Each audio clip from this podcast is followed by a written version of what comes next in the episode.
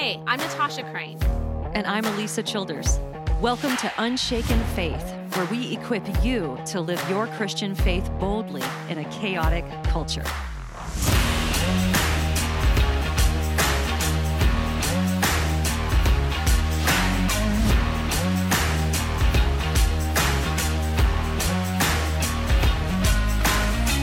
There's a good chance that many people listening to this have never heard of the Orange Organization, but it may be the most influential organization you've never heard of when it comes to church curriculum for the next generation.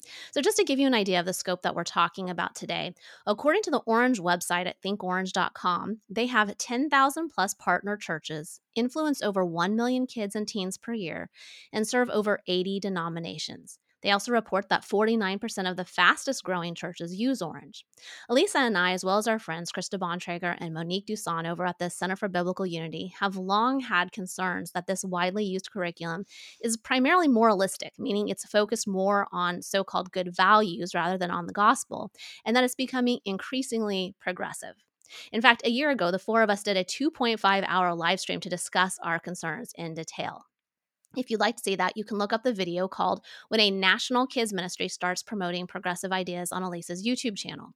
But in today's episode, we want to focus on three recent things which we think demonstrate our continued concern, particularly on the progressivism part and bring awareness to these issues.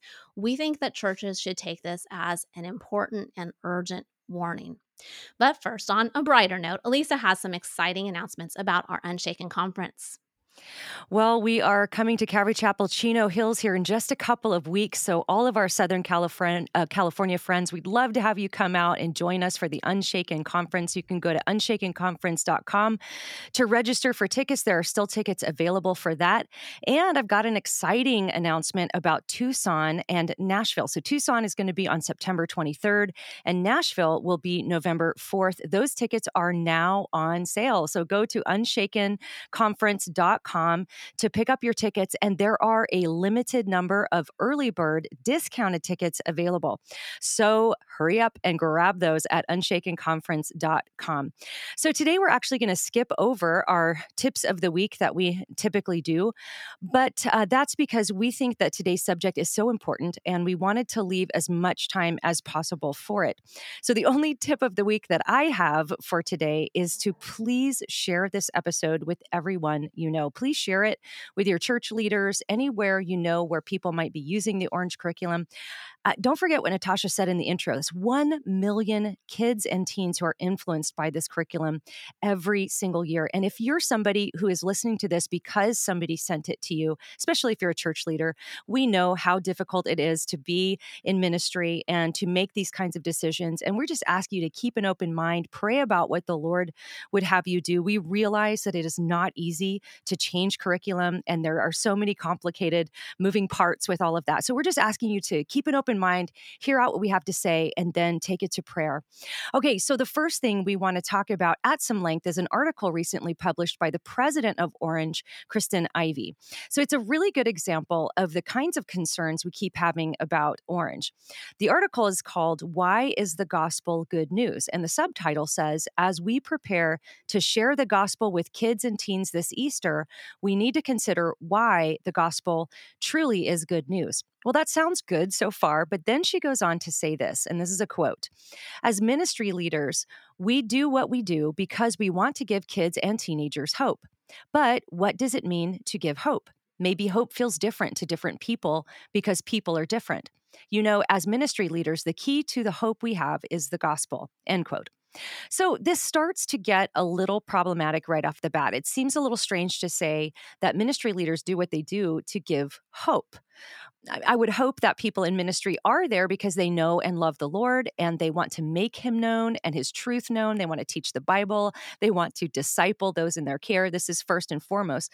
Of course, there is hope that comes from knowing this truth, but it's a derivative of the truth, not a primary reason for ministry.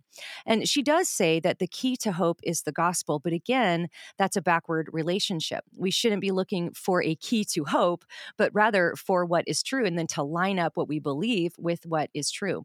So this might seem like a small point, but it's actually quite important because if you really look at orange materials, you'll see that over and over again, it's very focused on meeting people's felt needs.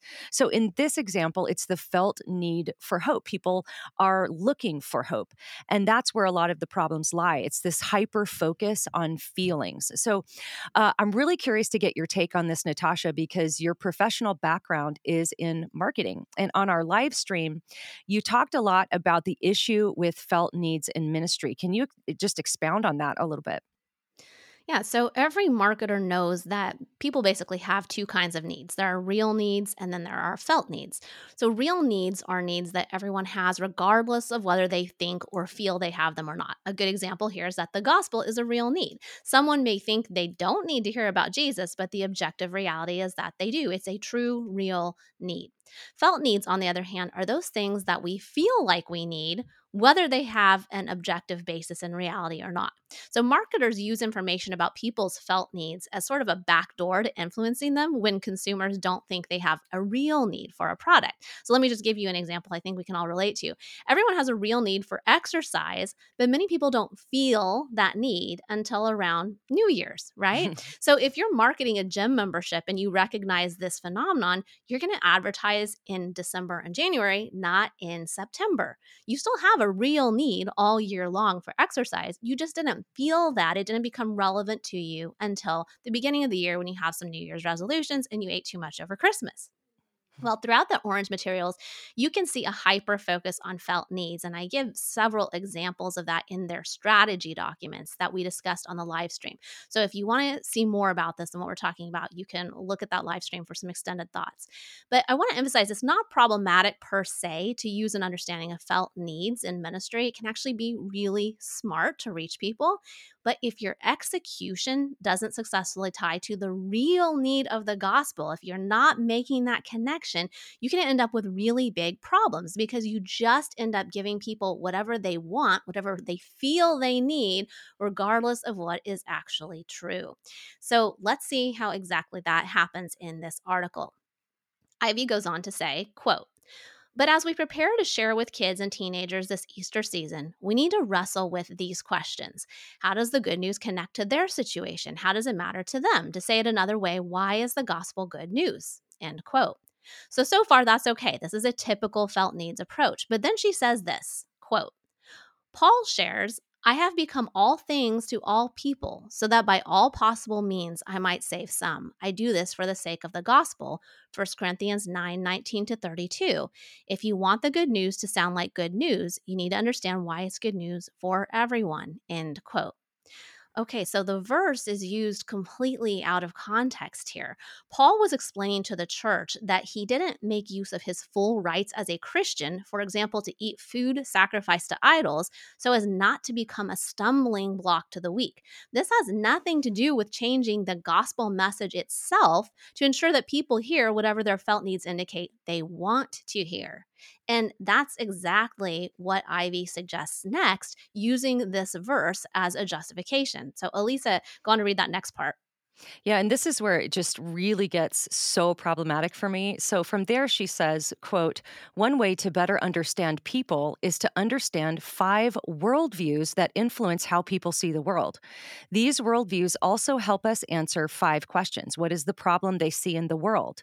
What is how does this person feel? Who is jesus to this person? Why is the gospel good news? How does this give hope? Now I have to restrain myself. Even just those are not actually the worldview questions. It's not about um, how you feel about the world or who Jesus is to you. Uh, it, it, those those are all about our personal feelings. The questions, the worldview questions, are what is wrong with the world? How is that get fixed? Not just how that affects you. So we're off to not a great start here. But the second worldview she lists is called conflict and vindication. So here's how she describes it, and this is a long quote, but bear with me because you really need to hear what she's saying here. So, this is where the quote starts What is the problem? Oppression. Someone with this worldview sees the abuse of power in the world and how oppressive systems have persisted. How does this person feel? Someone with this worldview feels angry and is ready for a revolution. They feel like a warrior who wants to bring about change. Continuing with the quote, she says, Who is Jesus to this person? Jesus is the Messiah and liberator. Jesus understood oppression and came to make things right. Why is the gospel good news? Jesus came from the inconsequential town of Nazareth to topple the system and defeat the oppressor. And finally, she says, How does this give hope? There's a new kingdom and a new earth. In the new kingdom, the last will go first and the first will go last. We know this is good news because Jesus often talked about the good news and the new king- kingdom at the same time. End quote. Okay, so first of all, um, I just want to point out a problem with this whole approach. Essentially, what she is saying is that rather than give somebody the objective truth of the gospel, we're going to show them how they can add Jesus to their already existing worldview. How can Jesus fit in to how this person already sees the world? Hey, if there's somebody who sees the world through the lens of oppressed versus oppressor, great. Jesus can fit right in with that and not really um, bring you to have to repent of that worldview or change that worldview. You can just fit Jesus right in with that. And that is incredibly problematic because nowhere in here does this really explain the real gospel to somebody who might have an oppressed versus, oppressor worldview lens. And also, Jesus didn't come to topple the system and defeat the oppressor, how, you know, defeat the oppressor. And that could so completely mislead kids into accepting a progressive gospel rather than than the actual one, right? This is sort of some of the problems that we observed with the He Gets Us campaign. Uh, that if you haven't heard that episode, go back in the archives and listen to it. It's presenting a social justice warrior Jesus, which isn't the Jesus of the Gospels. So, just as a reminder, this was written by the president of Orange. Now, we don't have time to go through the full article and discuss the other quote unquote worldviews that she lists. But as one other quick example before we move on, just under the emptiness and fulfillment, that's her way of uh, approaching that worldview, emptiness and fulfillment, she says that Jesus is, quote, the example and model. Jesus is God who became human to show us that humans have value. Now, look, I'm happy she's acknowledging uh, Jesus' deity, that Jesus is God, right? That kudos. That's great. But Jesus did not become human to show us we have value. This is exactly what was wrong with all of the marketing campaigns for their conference last year, it was so focused on humanity and the value of humanity. Jesus explicitly said that he came to give his life as a ransom for many. That's found in Mark 10 45. So, all of this that Alisa just said, where we're talking about kind of the felt needs approach gone awry, I, I want to give you an example of how you could use felt needs in an actually legitimate kind of way. Here, she's actually changing the gospel to meet whatever someone feels, however they see the world. A legitimate use of felt needs, just in contrast, that I often talk to parents about when a parent says, Hey, my kid's just not interested in all this apologetic stuff, they don't want to hear about it. Well, I talk about finding situations situations that will make it more relevant to them when they feel the need for apologetics. And that can be a great time to be able to teach them something. So, for example, you might sit down at dinner and say, Hey, we're going to talk about the problem of evil tonight. But when you say that, maybe your kid just doesn't want to hear about right then. However, if something horrible happens in the news that everyone's talking about it, they might then feel the need more than they ever have, given that situation, to better understand well, how did God allow that to happen?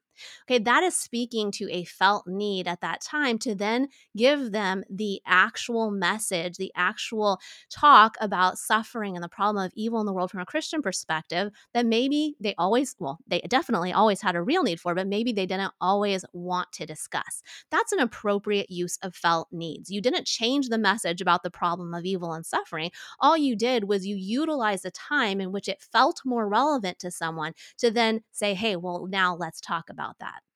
And as I always talk about with parents, that doesn't mean we always wait for something to come up in order to address that. It's just one more opportunity to do that that makes it easier than other times. So I just want to kind of give that contrast. Again, please know we're not being nitpicky and pointing this kind of thing out. We continually find in Orange materials and their social media things that are either explicitly wrong, as in the example Lisa gave with toppling the system, or things that just aren't quite right, like Jesus coming to show humans that we have value. That just isn't really a, a primary purpose. So it's a strange thing to say. Well, moving on from the article, here's a second thing that we really want you to know about today. Dan Scott is the director of Orange's 252 Kids and Preteen Curriculum. He's also a very progressive Christian, if his social media is any indication of his beliefs. Given that he is the director of this curriculum that's being used by thousands of churches and influencing hundreds of thousands of kids, we think those beliefs are important to tell you about. Most churches using Orange for their kids' curriculum, at least in our estimation, are not progressive. So we think that those churches who hold to the historic Christian faith should know that the strategic mind, or one of the main strategic minds behind this, appears to hold some very different beliefs than what they might assume. I'm going to give you some examples, but first, I just want to make it abundantly clear. We're not claiming he's a bad person. We're not claiming he doesn't have good intentions or that he's not a Christian or anything else of that nature. Sometimes people jump to those kinds of conclusions. That's not it at all. We're simply looking at his public social media and bringing public awareness to the fact that the director of Orange's kids curriculum appears to believe things that would likely be concerning to a lot of the churches using this material. So let me give you some examples. First, he lists his pronouns in his profile. If he feels the need to do that, it suggests to us that he is pretty steeped in progressivism, but that's the least of the problems here, to be honest. He also continually retweets quotes by well known progressives like Rob Bell, Brian McLaren, Richard Rohr, and Carlos Rodriguez, just to name a few.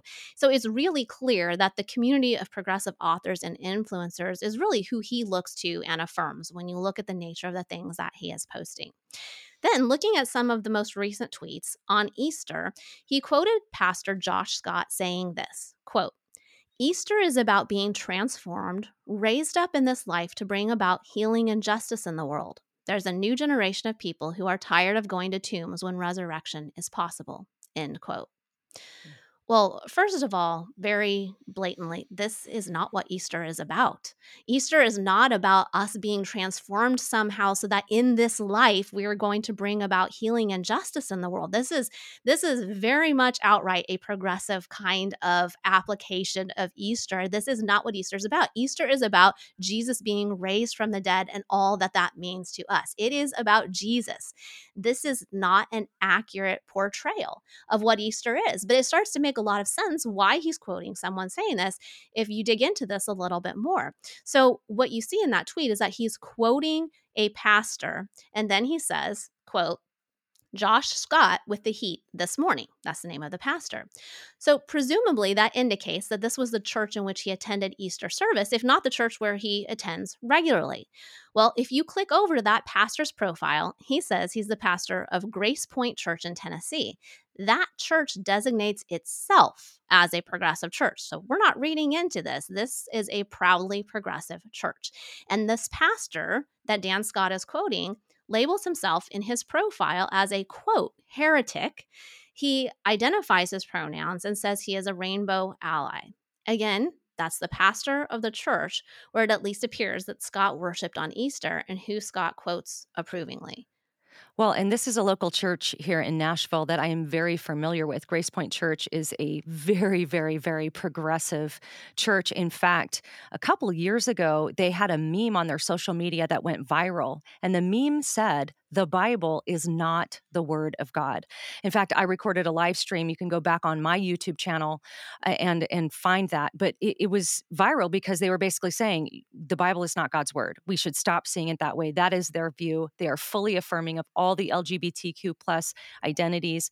Um, this is a big deal. This is a big deal. In fact, several years ago, maybe four or five years ago, the children's pastor from GracePointe did a guest post on another progressive parenting site claiming that teaching kids about the resurrection and about the atoning sacrifice of Jesus could actually be psychologically damaging to them. So she was trying to tell uh, parents how they can talk to their kids about Easter without psychologically damaging them. And of course, that would be by not bringing into it the idea that Jesus was dead and then was raised to life. So this, uh, I'm just telling you I know this church. This church is so radically, it's radically progressive. This isn't just slowly sliding. This church is radicalized. And so if the concerns about Scott aren't clear enough yet, I'll just read you one more uh, retweet of his. It says this quote, believing the Bible is clear is harmful. Because if people disagree, it must be because they are evil. Purposefully ignoring its clarity to sin or ignorant not smart enough to understand what's obvious. In other words, it forces us to see dissenters as either ignorant or evil, end quote. So just let this sink in. The director of the kids and preteen curriculum for this e- extensive and massively influential ministry, 1 million kids a year, says it's harmful to believe that the Bible is clear there there is so much more in the feed, uh, but we need to move on. So we'll we'll provide a link in the episode description for those who want to review uh, the content for themselves. But please, let me just ask you guys: please do not harass this person. Please do not attack him on social media. Please just use this as something that you can go to and look and see what it's all about, and prayerfully decide what God would have you do uh, in your church and with the influence maybe that you might have in your sphere.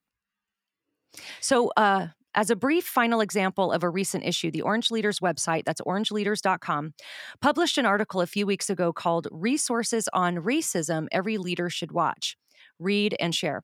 The list included books like Ibram X. Kendi's How to Be an Anti Racist, Austin Channing Brown's I'm Still Here Black Di- Dignity in a World Made for Whiteness, and Be the Bridge by Latasha Morrison. All of these, to various, varying degrees, are steeped in contemporary critical theory, critical race theory, and some very unbiblical ideas. If you're not familiar with these books and why they're problematic from a biblical perspective, we really encourage you to go to Neil Shenvi's website for detailed reviews. And in my opinion, he's the best voice uh, out there speaking on an academic uh, level, but also be able to translate for the lay level on some of these books. He writes reviews, and that's shenviapologetics.com. So definitely go there and check out those reviews. And for those who do know these books, it should be shocking that Orange is promoting them to leaders, in particular, Kendi's book, How to Be an Anti Racist. Yeah, it really is shocking to see that. And this is an article that was just published, I think, in February. So we're just talking a couple of months ago. It's that recent. Interestingly, I think that article was originally published in in some kind of form back in 2020 at the height of all these conversations when everything was happening. So somebody might look back in that and say, well, it wasn't clear yet what some of the content was, and people were just responding to what was happening in a culture. Uh, you know, maybe give some grace. But the article was basically copied and pasted and just updated a little bit. And so it's the same resources. They've had three years to mm. consider mm. what they're recommending. It's the same thing. And they're still recommending these resources. So very, very shocking and concerning. And this is on the Orange Leaders website for the people who are leading Orange. So when we did the live stream, we had lots and lots of emails from people and comments saying, What should we do? what do we do next? And honestly, that could be an entire other episode. And we we know that this is already going to be an episode that goes goes longer than our normal one. We just thought it was so important that we said, okay, if it goes a little long, that's okay. Uh, but we we just want to leave you with at least a couple of points here if you're wondering what to do now. First of all, you may well have no idea what curriculum is being used in your church's children's ministry. So now is a great time to find out. Shoot an email to the ministry director and simply ask. Just say, hey, I was curious. I've been hearing a lot about curricula lately. What do we use in our church? I don't even know. And I'd just love to know what we're using. Second, if you find out your church is using Orange, we encourage you to go watch our long live stream that we keep talking about from last year before you approach your leaders because it will tell you you a lot more than what we were able to cover here. And you really should know as much as possible before you say something to your leaders. We'll give you all kinds of more context. And that live stream also has more just about kind of the moralism aspect of Orange. Today we talked more about the progressive concerns, but in that live stream we talked a lot about how this felt needs kind of approach ends up making it so the lessons tend to be focused on the good values and not necessarily tying them back to Jesus. So that's a whole other part of this um, that you should really understand. So go back to that live stream and watch it. Once you've done your homework, graciously ask the appropriate person in leadership, hey, are you aware of some concerns that people have raised about Orange? So see what they have to say. Maybe they're aware of it and they've already come to some conclusions, they've done some research, or maybe they have no idea what you're talking about. So ask some questions first just to see if they know. And then you can consider sending a link to this podcast. Hopefully, it's short enough that someone will listen to it as a brief introduction. And then perhaps you can also include a link to the longer live stream for more depth if they're interested in learning more. But third, and importantly, don't expect your church to change overnight. The reason that so many churches use Orange is that it's super easy to use. It's plug and play, it's very professional. It really minimizes the prep that's needed by volunteers, and that is a felt need of many, many mm-hmm. churches. So, on the surface, you would probably not note a lot of the things that we're talking about here. You'll likely encounter some resistance because of that. You'll have unsuspecting Sunday school teachers who may not have noticed these things things and they'll push back, hey, this is great. It's easy to use. I haven't noticed these things. And what you have to understand is that there are a lot of lessons that are just fine. We're not sitting here saying every single lesson in Orange is a problem. None of them teach the gospel. They're all progressively. We're not saying that. We're saying that there are a lot of problems with various lessons that you'll find. We're saying that there's problems with the strategy. When we dug into the strategy documents in our live stream, we're saying that there's problems with the progressive ideas that it appears that many leaders in the organization hold, and we talked about two of them today, those are things that we're saying. We're not saying every single lesson has a problem. So you've got to understand that when you uh, approach your leadership. The issues that we're talking about, therefore, can go undetected by people who are using it. They're just not aware of the issues and it's not on their radar. So be willing to meet in person with your leadership, your leadership rather, to try to discuss things on a deeper level. It's probably going to require that. Yeah, and also I I don't mean to open up a whole new can of worms, but I'll just throw this out there for our listeners that if you want to dig a little deeper on this, but now MOPS is also partnering with Orange. So the influence you know is going to even a greater degree. So gosh, I hope this has been helpful for you. Thanks so much for listening today. Um, if you appreciated this episode again, please send it to uh, church leaders that you know, friends who might be interested in the information. Don't forget to subscribe to the Natasha Crain podcast podcast and the Alisa Childers podcast for long form episodes where we go deeper into topics like these. But for now, let's remember that as Christians, we have a firm foundation to stand on that, as Psalm 62 puts it, is our rock and salvation, our fortress where we will never be shaken.